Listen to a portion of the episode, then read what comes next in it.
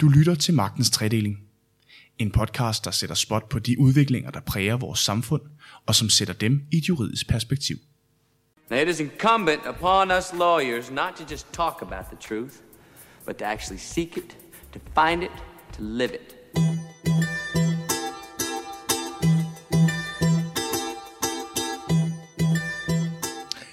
Da jeg fyldte 18 år, der modtog jeg mit første dankort. Et sort et af slagsen med et logo af et sølvæg tegnet af selveste Pete Hein. Følelsen af at være voksen, at være solvent og i det hele taget være i stand til at foretage voksne beslutninger med mit nye købsinstrument i hånden, var både fyldt med ærefrygt, glæde og respekt. I dag der kan du betale med mange flere devices end blot dankortet. Din telefon er et dankort, dit fingeraftryk er et dankort, og dine sociale medier kan også klare det for dig. Men hvor bevæger vi os egentlig hen med de her betalingsmuligheder?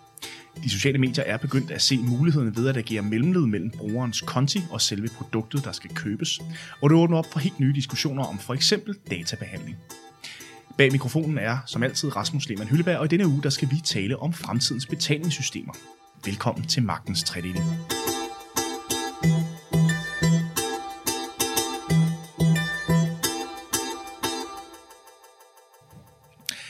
Og med mig i studiet i denne uge, der har jeg to gode venner af programmet. Den ene, Mandip Singh Ratur, IT-advokat og partner hos Bak Law, og Martin Jagt Græser, du er CEO og co-founder af online marketingbyrået Quantum Copenhagen. Velkommen til begge to. Tak skal du have. Som altid, så bryder vi lige isen, også i denne uge med en lille isbryder. Jeg kunne godt tænke mig at høre jer begge to, hvor mange betalingskort går I rundt med til dagligt i jeres baglomme? Jeg går faktisk kun rundt med, øh, med to øh, kort, et, øh, et privatkort og et, øh, et firmakort, øh, hvor at, øh, som, altså mit dankort faktisk lige er gået i stykker. Øh, sådan så er jeg nødt til at bruge, øh, først kunne jeg ikke bippe, og øh, så øh, kunne jeg godt øh, stikke den i, men, øh, og, og sætte min kode, men det kan jeg heller ikke øh, længere, så nu skal jeg bruge øh, magnetstriben. Og jeg ved godt, at jeg skal bestille et nyt, og så går der lige et par dage og sådan. Øh, og så har jeg så kort, alle mulige andre kort, som jeg næ- næsten mister overblik over, rabatkort og benzinkort og alt muligt. Kaffekort bestemt. Kaffekort, og jeg ved ikke, hvad, hvad det er. Altså, og de, de er der bare ikke og fylder. Hvad Mega irriterende. Hvad med dig, Martin? Jamen, jeg, øh, jeg ved ikke, om jeg er mere avanceret, eller om jeg er mere gammeldags. Jeg har fire, og så har jeg to, som er, som er digitale, ikke? Og det er to private, og så to forretningsting, ikke? Så det, der er fandme noget at holde styr To på. digitale dankort, eller hvordan? Ja, altså, som er kort, øh, koblet op, altså mobile pay, ikke? Mm, ja, okay. Øhm, så der er lidt der. Og så Men det er vel ikke også- et kort, Martin? Nej, det var, det tænkte jeg, det kunne godt være, det var et kort. Jamen, øh, Altså, sådan et har jeg også. hvad hedder Ej, det? jeg har øh, fire kort så, ikke? Og så to af dem, som så kører digitalt. Det var mere sådan det. For lige danne os et overblik, Martin. Hos Quantum, der øh, arbejder I jo til daglig med blandt andet at vejlede kunderne i, hvilke muligheder de har i forhold til online salg. Øhm, og når vi snakker betaling online, så har vi flere eksempler på, at teknologivirksomheder som for eksempel Google, øh, senest Google Shopping Action, vi har Apple Pay, vi har Amazon, lægger sig som et mellemled mellem forbrugerens betalingskort eller konto, og så den ønskede vare. Mm. Altså, hvad er det for en forretningsmodel, som de her checkout-funktioner beror på? Jamen altså, det, det er modeller, der beror på, hvad kan man sige, sådan tre overordnede ting, kan man sige. Ikke? Fordi det, det, altså, det handler jo selvfølgelig om mere præcise data øh, på kunden eller om kunden, så man nemmere kan identificere behov og adfærd øh, hos brugeren. Og så øh, selvfølgelig give dem en, en bedre one-stop-shop øh, oplevelse. Og det, at man ikke skal have kreditkortet op af lommen, øh, det, det, det er jo bare det er jo bare rart og convenient. Ikke? Altså, den tredje ting, kan man sige, det er, at det formår ligesom at binde den her on- og offline sammen. Øh, sådan helt igennem og mere gennemført. Øh, som ligesom, hvad kan man sige, bliver den sidste brik i den her e-commerce-fabel. Øh, for ligesom at, at, at, at gøre det godt. Ikke? Øhm, men det, det lyder meget fint det her med, at man ikke behøver at have dankortet frem hver gang, at man simpelthen bare kan gøre det via, når man er logget ind via for eksempel Facebook øh, eller Instagram, men at man har tilknyttet sit dankort til alle de her enheder, så går det jo nemt og hurtigt, men, og man kan betale med et ekstra klik, men hvorfor er det her et fokusområde for de her store tech-giganter? Nej, men det er altså, som i virkeligheden Martin også lige har været inde på, det er jo øh, fordi, det binder det hele sammen. I virkeligheden, hvis man sådan kigger kommercielt på det, så er der jo to ting. Der er det, at man har en udvidet brug af deres platform. Det vil sige, hvis du har Apple øh, iPhone, eller du bruger en Android, eller, eller måske bare inde på Amazon, det er så lidt noget andet, men alligevel, hvis du har, øh, på den ene side bruger du hardwaren og softwaren, som er deres, øh, og så får de tilknyttet en tjeneste på, hvilket er convenient, øh, og vi, øh, det, det hele begynder at centralisere sig endnu mere som det, end det allerede har gjort, omkring deres øh, hardware-software. Det andet er selvfølgelig, at øh, det vi også har talt om, adgang til data. Øhm, og, og jeg tror, jeg tror hvad, hvad, hvad tjener man mest på? Fordi det er klart, øh, som virksomhed kan de jo se, hvis vi tilbyder den ekstra service og kan tjene en lille smule mere, uden i virkeligheden at skulle investere så meget, så er det jo en logisk, øh, intelligent øh, beslutning. Mm. Øh, og så er der så i alle de andre spørgsmål. Men, men det her dataspørgsmål er jo det, vi alle sammen mm. fokuserer mm. rigtig meget mm. på. Øh, og alle ved, der er måske mere i det. Ikke? Så en ting er, at jo, de tjener en lille smule mere på den. Spørgsmålet er, hvor meget mere tjener de på datadelen. Om jeg tror, du vil tjene langt mere på datadelen selvfølgelig. Altså forrige uge med, med Apple Card-lanceringen, mm. ikke? hvor Goldman og Mastercard ligesom er, er, er gået sammen om det der. Der læste jeg et sted, at, at det er altså op mod 500 millioner mennesker, man ligesom lige pludselig putter ind i sit portfolio af, af data og, og, hvad kan man sige, og, og arbejde mere med data her. Ikke? Altså man begynder altså at nærme sig Alipay-størrelser mm. inden for, uh, inden for betalingssystemer. Det er altså det er, det er meget mere værd end et latterligt lille gebyr på, ja, nemlig, nemlig. på, øh, på en transaktion. Ikke? Mm. Og det er globalt jo, ikke? Så, så det er jo... Og nu ser vi så her i sidste uge, tror jeg det var, at Instagram, de lancerer deres Instagram checkouts. Altså, hvad er det for et koncept, det her, Martin? Jamen, det er jo, altså, øhm, det er jo, det er jo et koncept, der handler om at holde brugeren på Instagram i længere tid. Ikke? Øhm, så chancen for, at brugeren ikke forlader det her feed, det bliver mindre. Så det, øhm, det, øh, det har i lang tid været svært at lave decideret forretning i Instagram, kan man sige. Ikke? Altså forretninger. Det har været svært at få folk til at konvertere til, til, til et salg, så det har været sådan en større branding-platform. Hvad er det, det kan, det her checkout? Jo, men man, altså, jamen, du kan jo købe ting. Altså når du ser en, øh, en reklame for en, øh, for en skjorte eller et eller andet, så kan det ligesom koblet op på, at det ligesom er et checkout flow til at sige, det vil jeg godt putte i en kur, og så kan jeg ligesom købe den her skjorte, eller de her par sko, eller en vase, eller hvad det nu kan være. Ikke?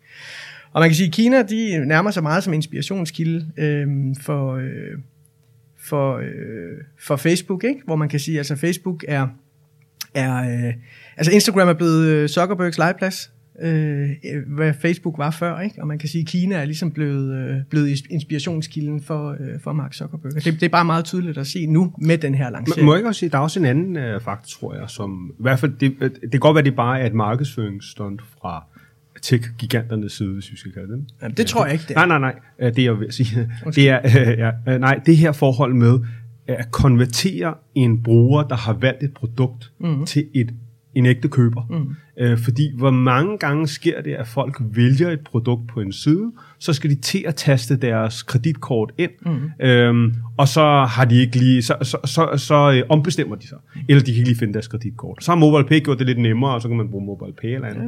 Mm. Øh, men spørgsmålet er jo, hvor, meget forretning ligger der gemt i, at brugeren ikke får tid til at tænke sig om, men kan handle på impulsen. Mm.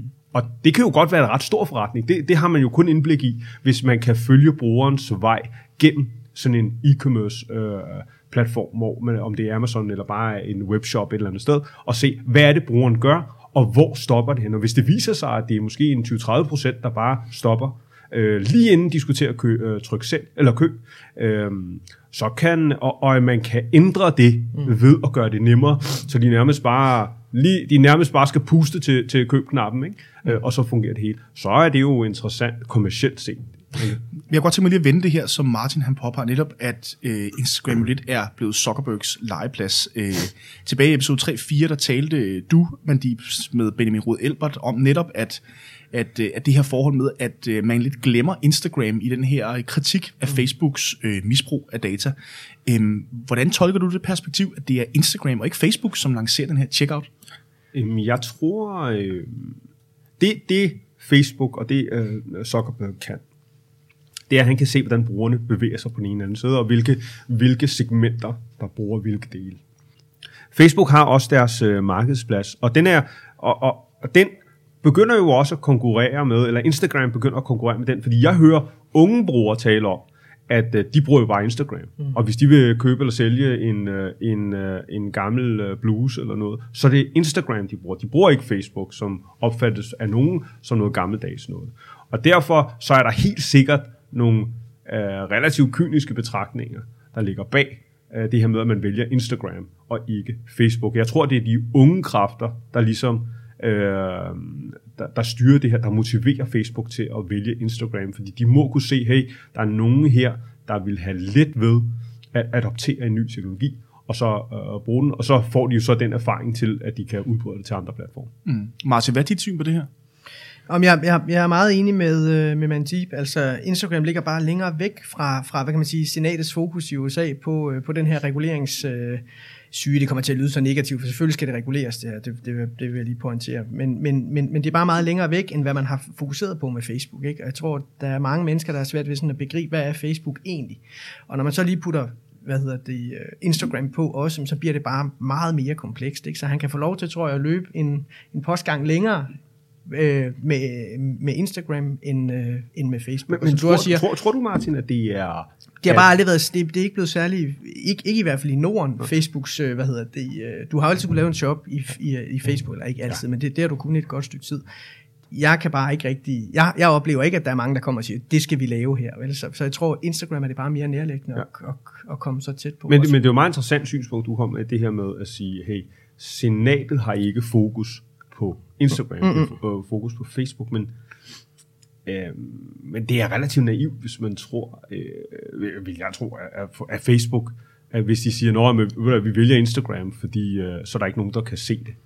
Ja, det, det har jeg lidt... Nå, nej, nej, det var heller ikke sådan ment, nej, men, nej. men nej, at, at, at, så kan man ikke se det, men jeg tror bare, det er svært, altså det er I også inde på i jeres udsendelse, den hørte jeg nemlig også den, der er Benjamin deltog i også, ikke? Altså det er svært at finde ud af, hvad er det for nogle data, der ligesom ligger til grund, altså privacy-indstillingerne i Instagram, end det er i Facebook. Ja, ja. Og, og det, det, det er bare det faktum, ja, jeg tænker ja. på. Ikke? Der, der begynder du bare lige pludselig at arbejde mere med det. Ikke?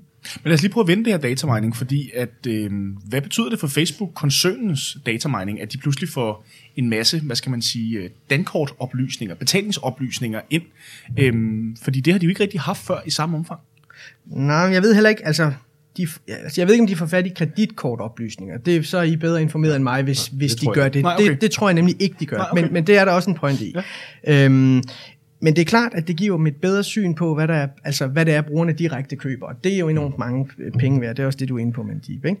Øhm, og det kan kobles til rigtig, rigtig mange ting. Og måske er det her første step til, at Facebook og Mark Zuckerberg måske gerne vil udvikle en betalingsløsning. Ikke? Øhm, og Zuckerberg, han er jo enormt fascineret af Tencent, som har, øh, hvad hedder det, uh, WeChat-appen, ikke? som jo også har en meget stor og meget vel, veludviklet uh, betalingsløsning. Ikke? Så jeg kunne godt forestille mig, at det her måske var sådan en, hvad kan man sige, en, et forsigtigt skridt mod at sige, når man, hvorfor skal vi ikke også håndtere folks betalinger? Hvorfor skal vi ikke også være den her mellemmand, der ligesom håndterer Altså som Alipay startede også med at sige, vi, vi har en udfordring med, at jeg køber noget af, af dig, men, men hvornår skal jeg slippe pengene, og, og får jeg så produktet? Ja. Hvis man går ind og bliver middleman der og siger, jeg skal nok, jeg har produkter, jeg har pengene, og så skal jeg nok give jer det altså øh, samtidig, ikke? så begynder du lige pludselig at have noget cash at arbejde med. Mm. Men det kan vi komme tilbage til. Ja, det vil jeg godt lige parkere ja, et øjeblik, fordi at, øh, men de, i Danmark, der har vi jo nedskrevet betalingslov, øh, og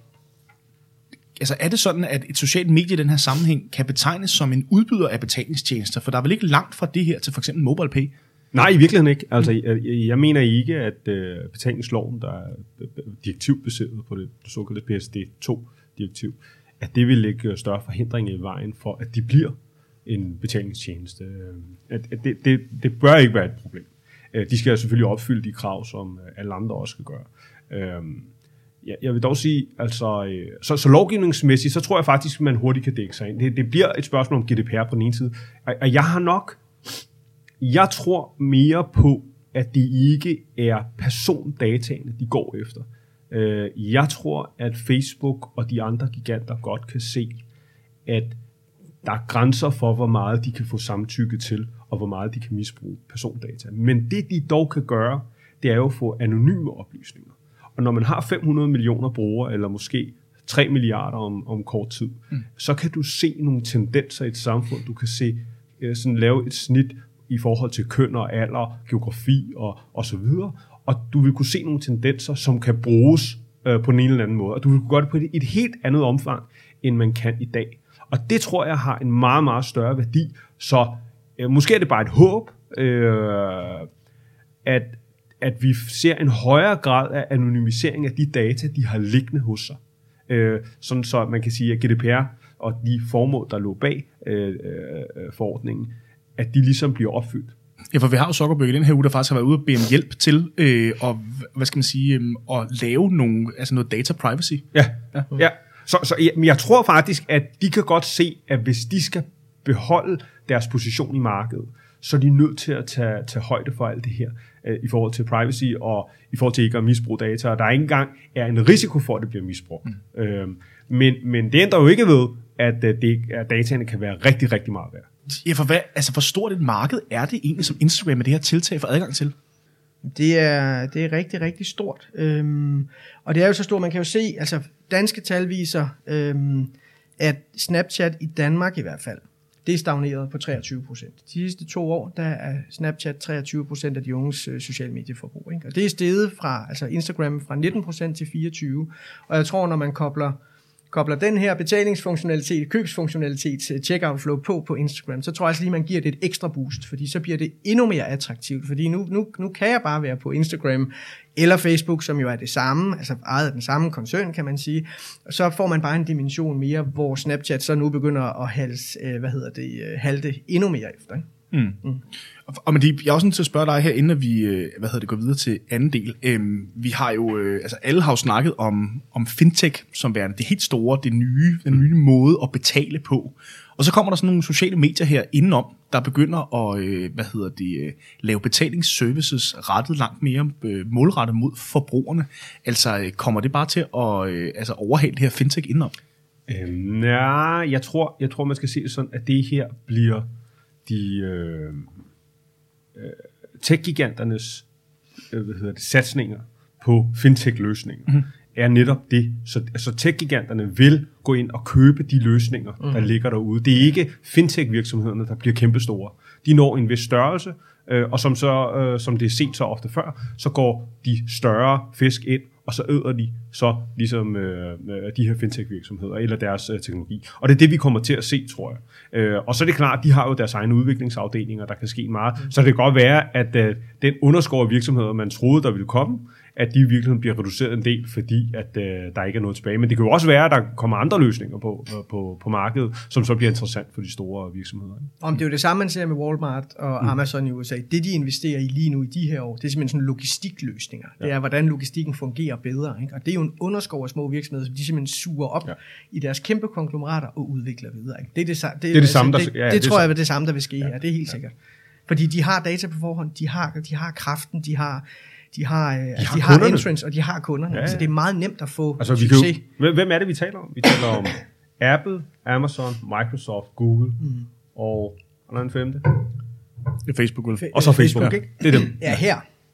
Ja, lige nu. Ja, mm. og så kan vi kigge mod øst. Og så, ja, ja, men, men så, har vi, så har vi bare en anden situation i øst. Det kan man det, sige. Det må man sige. Ja.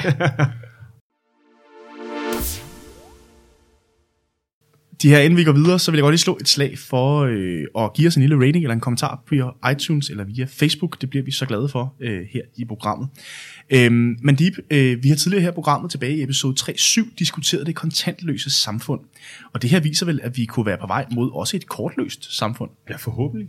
Altså øh, plastikkortet er gammel teknologi. Og så går dit øh, visakort ikke i stykker? Nej, Nej nemlig. Nå, men, men det er jo ikke bare plastikkortet. Altså, der er jo der er økonomiske interesser forbundet i det her med, at så har vi plastikkort. Lidt lille, ligesom SIM-kortet i mobiltelefoner. Det er jo helt unødvendigt. Man, man, øh, man opfandt e-SIM-kortet for, jeg ved ikke, 5, 6, 7 år siden, og så, øh, øh så stoppede teleselskaberne det bare. Og det samme her, nu er det nemt, man har et eller andet plastikkort, og der er nogle gamle mennesker, der tjener gode penge, som ikke rigtig ønsker at bruge noget andet, øh, og de vil gerne stoppe udviklingen. Men det kan ikke stoppes. Og så, så øh, er det godt, det er jeg sikker på, det er, faktisk. Mm.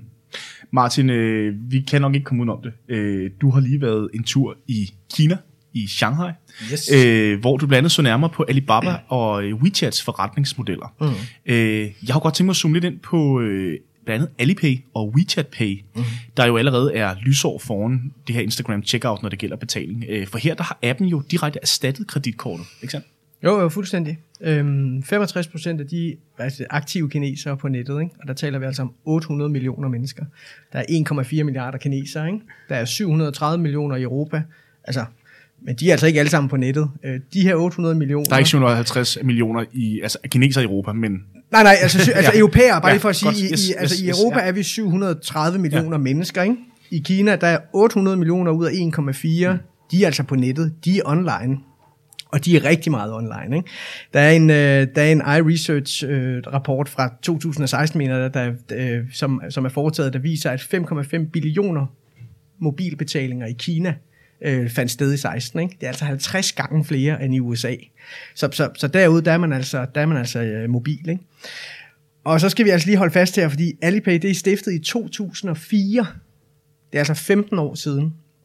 Øhm, hvor, hvor kineserne i al den tid har haft mulighed for at betale via mobil. Ikke? Og, og WeChat Pay kommer først på den her bølge omkring 2013, og en, deres betalingsfunktion den får rigtig først fart i 2014, ikke? hvor den går fra 30 millioner brugere til 100 millioner brugere på meget, meget, meget kort tid, altså på, på få måneder. Ikke? Fordi WeChat Pay gør det, at de digitaliserer sådan et meget gammelt, øh, meget gammel tradition i Kina med sådan nogle røde konverter øh, med penge i. Og dem digitaliserer de simpelthen, så der er alle mulige funktionaliteter, man kan, man kan arbejde med med de her øh, røde kuverter. Det får altså den her øh, mobilbetalingsløsning til at, til at eksplodere helt vildt. Ikke? Men Alipay, lige for at komme tilbage til den, den ligner PayPal forholdsvis meget, og så alligevel ikke. Du kan lave de her klassiske transaktioner, som vi også kender fra MobilePay, men der er bare lige en twist ved den her, det er, at det også er muligt at styre din private økonomi, og det er muligt at investere altså i værdipapirer og sådan noget. Ikke? Plus, at du kan betale skat via den her, øh, hvad hedder det, øh, Alipay. Så det er både en forskudsopgørelse, øh, borger.dk... Øh. Exactly. Ja, ja, altså det hele, ikke? Og det kan du gøre i supermarkedet også. Du behøver så ikke kun at være på nettet, du kan gøre det med din telefon her og stå i de der supermarkeder, hvor, hvor, hvor de her betalingsløsninger så er en del af det, ikke? Og så har man sågar også øh, ham der Jack May, der har øh, Alibaba, han er jo ret godt kablet, ikke? Fordi han har, øh, han har også lavet en pengemarkedsfond, der på kort tid øh, efter den blev oprettet, lige rummede 165 milliarder US dollar. Ikke? Den hedder Jarbao eller sådan noget, og det betyder vist nok noget eller overskydende skat eller sådan noget andet. Ikke? Men, men, men det der er, når man opretter en konto øh, på den her, øh, øh den her øh, hvad hedder det, pengemarkedsfond, jamen så, øh, altså via Alipay, så opnår man bedre renter, end øh, det klassiske hvad hedder det, banksystem har øh, i Kina. Ikke? Og hvad sker der så? Jamen så har man pludselig skabt en kæmpe finansieringsmotor til hele Alibaba-koncernen, fordi du råder lige pludselig over 165 milliarder plus dollars, som, som, øhm, som du kan ligge og investere, som alle andre banker også. Det vil sige, alle de tiltag, du skal lave i Alibaba-regi, jamen dem kan du faktisk selvfinansiere. Lige pludselig rykker du en virksomhed uden for hele den her øh, money, øh, den her penge, øh, pengestrømsting, som banker normalt varetager. Ikke? Så, så det, det, er bare, det er bare smart. Det er, det er rigtig, rigtig godt tænkt. Det er simpelthen lige nødt til at spørge IT-advokaten om, øh, altså vi tager en tech-gigant og rykker uden for det finansielle system, fordi de har ikke brug for det finansielle system. Altså, hvad betyder det? Ja, men altså, man kan sige, man kan sige det vil jo blive reguleret her i, uh, i, uh, i Europa. Det vil det jo gøre. Altså, allerede i betalingsloven i dag, der, der kan finans, uh, hvad hedder det, Finanstilsynet stille krav om, at uh, selve den finansielle del af virksomheden ligesom skal adskilles fra, fra resten, så, så der er fuldstændig klare linjer på det ene og det andet. Så, mm. så vi vil Men nok, det er den jo også. Ja, men det, det du siger er, at det, at det er Alibaba, der har rådighed over de 165 milliarder US dollars. Ja, okay, fair nok, så stretcher den nok lidt, ikke? Men altså, det, det, det, det vil jeg bare mene, øh, altså mene, at de indirekte har på en eller anden måde, ikke? Ja, altså, ja. Det, ja. ja, ja, der er noget indflydelse på, ja. ikke? Men altså, så nej, jeg vil sige, at den situation kommer vi ikke til at se her Nej, fordi i forhold, til, i forhold til betalingsloven paragraf 3, man der ja. står der blandt andet, at citat, betalingstjenester må kun udbydes her i landet af virksomheder, der har tilladelse som betalingsinstitut eller penge eller e-pengeinstitut efter paragraf 8 paragraf 9. Altså hvad er det for foranstaltninger, vi rent finansielt skal skabe her i Europa, hvis vi pludselig skal lægge vores betaling over i et socialt medie, hvor mediet altså ikke bare er et mellemled, som de her checkouts, men hvor mediet er betalingsmidlet. Men det er, det er en, øh, fordi den situation har vi ikke lige nu. Mm. Fordi hvad betyder det egentlig, at de er betalingsmidlet? Mm. Øh, og og, og det, der, der, det kan jeg heller ikke se på WeChat, om de virkelig er betalingsmidlet, eller de bare er initieringstjenesten, så de i virkeligheden forbinder nogle konti. Mm. Øh, fordi har man, har man, Martin, har man en konto i, i WeChat, ved, ved du det? Som man sætter penge på? Det, det mener jeg, man har. Det, okay, nå, det, så de det, er det mener jeg, man har. Ja. Altså, de er også banker. Altså, ja. ja. Nå, det er de simpelthen. Ja. Fordi, fordi det kan man sige, den situation vil vi, det tror jeg simpelthen ikke på, vi kommer ind i her. Mm. Øh, det er for farligt for det marked, øh, som vi har. Og så er der igen, der er mange store, stærke økonomiske interesser på spil mm. fra etablerede industrier, der, der vil forhindre det. Og det, det, kan man sige, det er jo fordelen i Kina, at, øh, at, øh, hvad hedder det, at de er med på den, de, de andre. Ikke? Og det er, det er statsstyret i et eller andet øh, omfang, så de kan eksperimentere på en anden måde. Mm. Øh, og det er klart, inden for betalingsloven øh, og, og, og direktiver osv., der, der er der nogle krav, man skal opfylde som virksomhed osv. osv. Og som sagt, så kan der blive, altså blive stillet krav om, at man får øh, udskilt den forretning, der vedrører øh, betalingsmiddeldelen. Fordi det hele handler jo om, øh, det som Martin også sagde før, det handler om øh, tilliden fra køber til sælger og omvendt at når sælger frigiver sin vare, så ved han, at han får betaling for det. Og når køber frigiver sin penge, så ved han, at han får varen. Øh, og det er det, som sådan noget som betalingsloven her, øh, og, jeres, øh, hvad hedder det, og, og direktivet, øh, i virkeligheden, det er det, de forsøger at beskytte øh, på en måde, som ligesom er fremtidssikret. Øhm, Martin, WeChat er jo den her øh, one-stop shop, som du også nævnte mm. tidligere, mm. Øh, for du kan jo gøre stort set alting via den her app, som jo for, altså man faktisk fungerer lidt som en device for sig, hvor du kan installere apps mm. inde i appen. Mm. Øhm, det betyder, at du aldrig behøver at forlade platformen, det er mm. fuldstændig lige meget, om du bruger iPhone eller Android. Øhm, det er ligesom øh, altså næsten en ja, en mobiltelefons styresystem i sig selv. Ja. Hvad betyder det her system for tech-giganter som for eksempel Apple og Samsung, hvis WeChat først for alvor går i gang i hele verden? Fordi så er der jo ingen grund, altså så er det lige meget, hvilken skal man sige, fysisk genstand du har i hånden. Jamen altså, WeChat har jo, altså med deres mini-programmer, de her små apps, ikke, der er de jo fuldstændig disrupted Apples øh, App Store. Øh, fuldstændig. Fordi Apple skal jo have penge for de her, no, no, nogle af de her ting, du sælger, det, og det skal, øh, altså det skal, det skal WeChat ikke. Der kan alle bygge data. De her, ja, de sparer data. Ikke? Øh, og så vil de gerne hjælpe med noget markedsføring også og sådan noget. Det er jo nogle meget komplekse, sammensatte forretninger, det her. Ikke? Det, det, det skal man altså lige huske på. Altså, Amazon er en bebumset teenager i sammenligning med Tencent, som har WeChat og Alibaba og hvad de ellers hedder, JD.com og altså sådan noget, og, og Wish alt det her. Det er nogle kæmpe forretninger, der spreder sig ud over rigtig, rigtig, rigtig mange forskellige, hvad hedder det, øh, forretningsområder. Ikke? Øhm, og det er jo klart, det vil jo ændre præmissen for, hvordan man arbejder med sociale medier og interpersonel kommunikation gennem de her sociale medier. Ikke?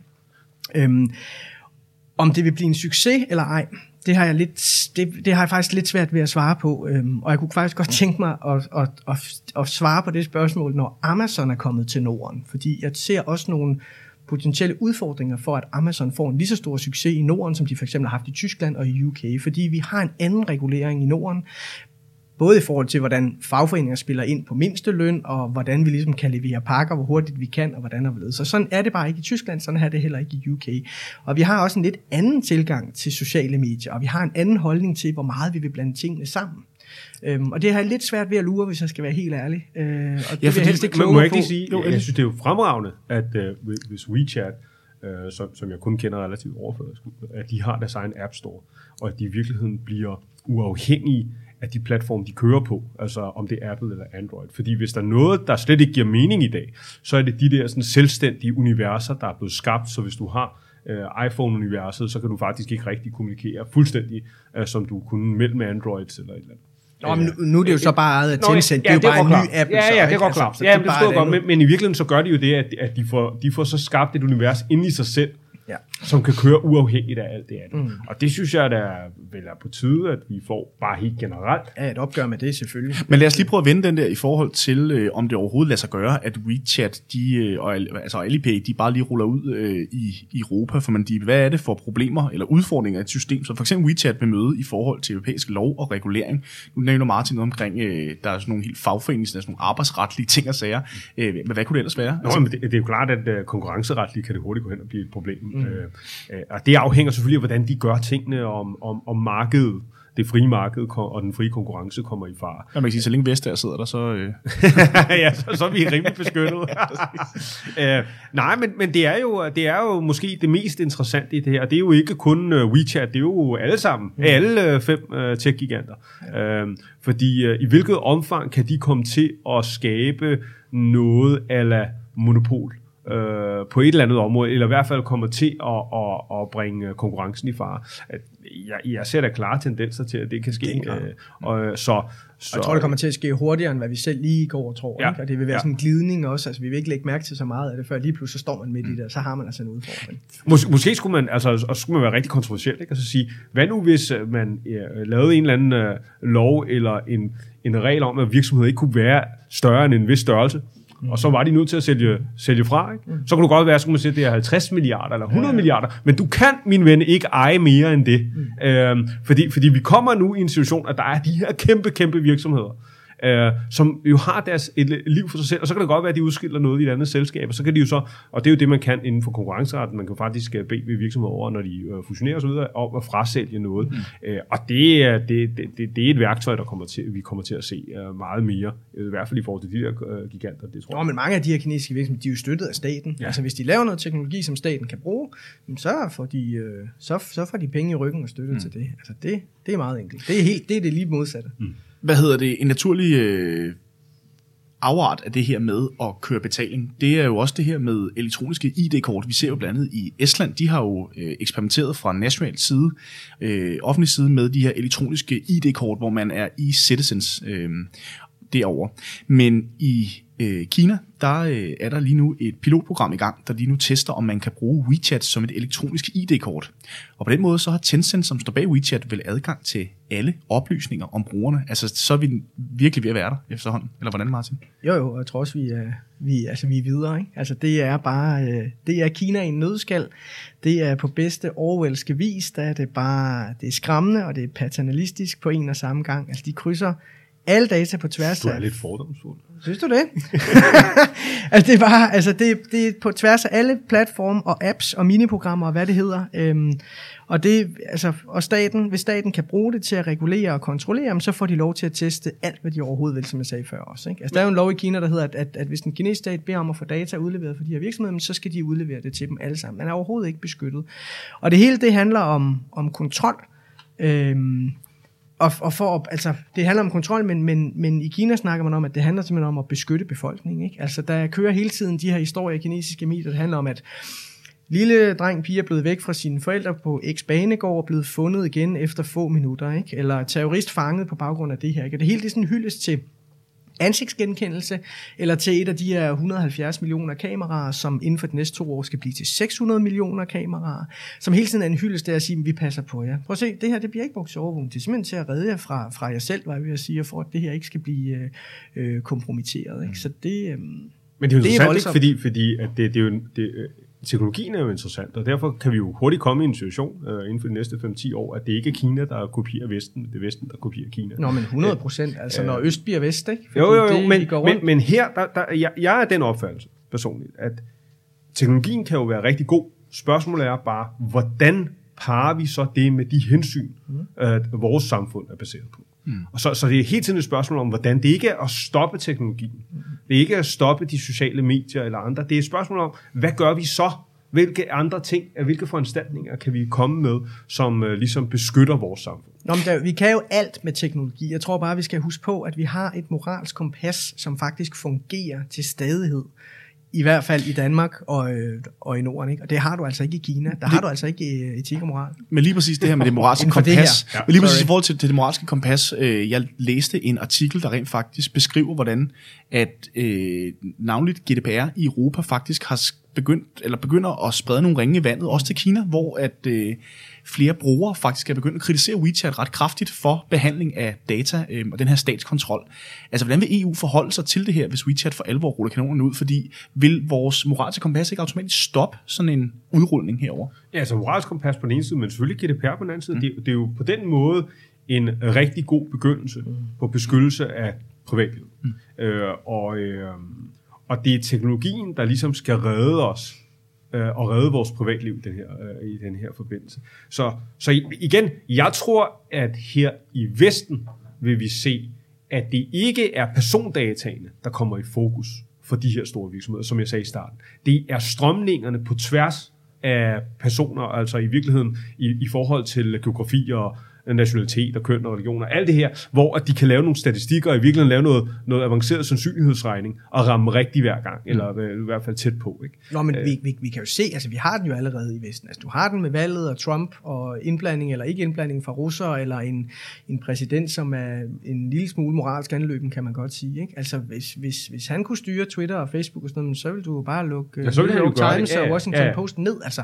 så, så, så altså, vi står altså i det nu, og vi begynder at, og, altså, at pirke lidt til det der, til at finde ud af, hvordan vil vi faktisk forholde os til det. Ikke? Fordi det kan godt være, at der er nogle modstandere for det her i Kina, ikke? men de har jo flere millioner mennesker, der sidder og overvåger de her sociale medier og kigger ind i de her kameraer. For der er jo øjne bag hvert af det her kamera, der ligesom håndterer de her ting. Ikke? Og folk bliver jo smidt af WeChat. Da jeg var i Kina, mm, der var der, der flere af dem, der var med på den delegation, jeg rejste med, som blev smidt af WeChat. Og Der er også med nogle af dem, der skal til Tibet. Og så Nej, men jeg, det ved jeg så ikke lige, hvorfor. Vi kunne ikke rigtig finde ud af det, hvorfor. Men det var, jeg tror, det var i hvert fald en journalist, som lige pludselig, så kunne han bare ikke, så var der bare lukket for, øh, for WeChat. Ikke? Og Martin, du skal nok ikke regne med, at du kommer på WeChat næste Nej, ikke efter i dag. Det er Ikke ikke efter i sikkert. dag. Så er det slut. Jeg kan lige tjekke bagefter, om jeg overhovedet kan skrive med nogen derinde. Jeg fik nogle beskeder der på i morges i hvert fald. Fedt. Tusind tak til begge to, de her, fordi I havde lyst til at komme ind og tage den her diskussion om, øh, med mig omkring øh, fremtidens betalingsservice. Øhm, Magtens Tredeling kan findes på iTunes, eller hvor du ellers finder dine podcasts. Så kan du altid læse mere på k-news.dk. Magtens Tredeling og K-News er produceret af Karno Group.